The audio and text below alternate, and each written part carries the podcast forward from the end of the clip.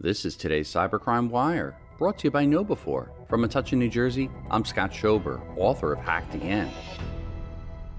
Ohio Huber Heights city government was hit by a ransomware cyber attack, as reported by Dayton Daily News.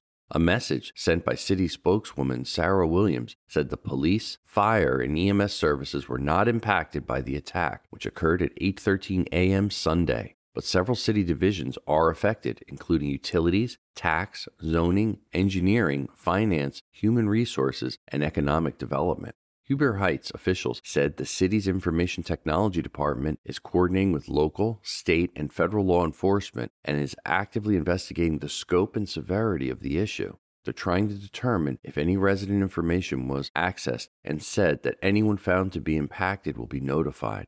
As of Sunday night, the city website and phone lines to city offices were operational. City officials encourage residents to check the website to stay up to date on information, as updates are planned to be made at two p.m. each day on the city website and Facebook page. Reporting for Cybercrime Radio, I'm Scott Schober, author of Hacked Again. New every weekday, the Cybercrime Wire is brought to you by Know Be four, the world's largest integrated platform for security awareness training combined with simulated phishing attacks.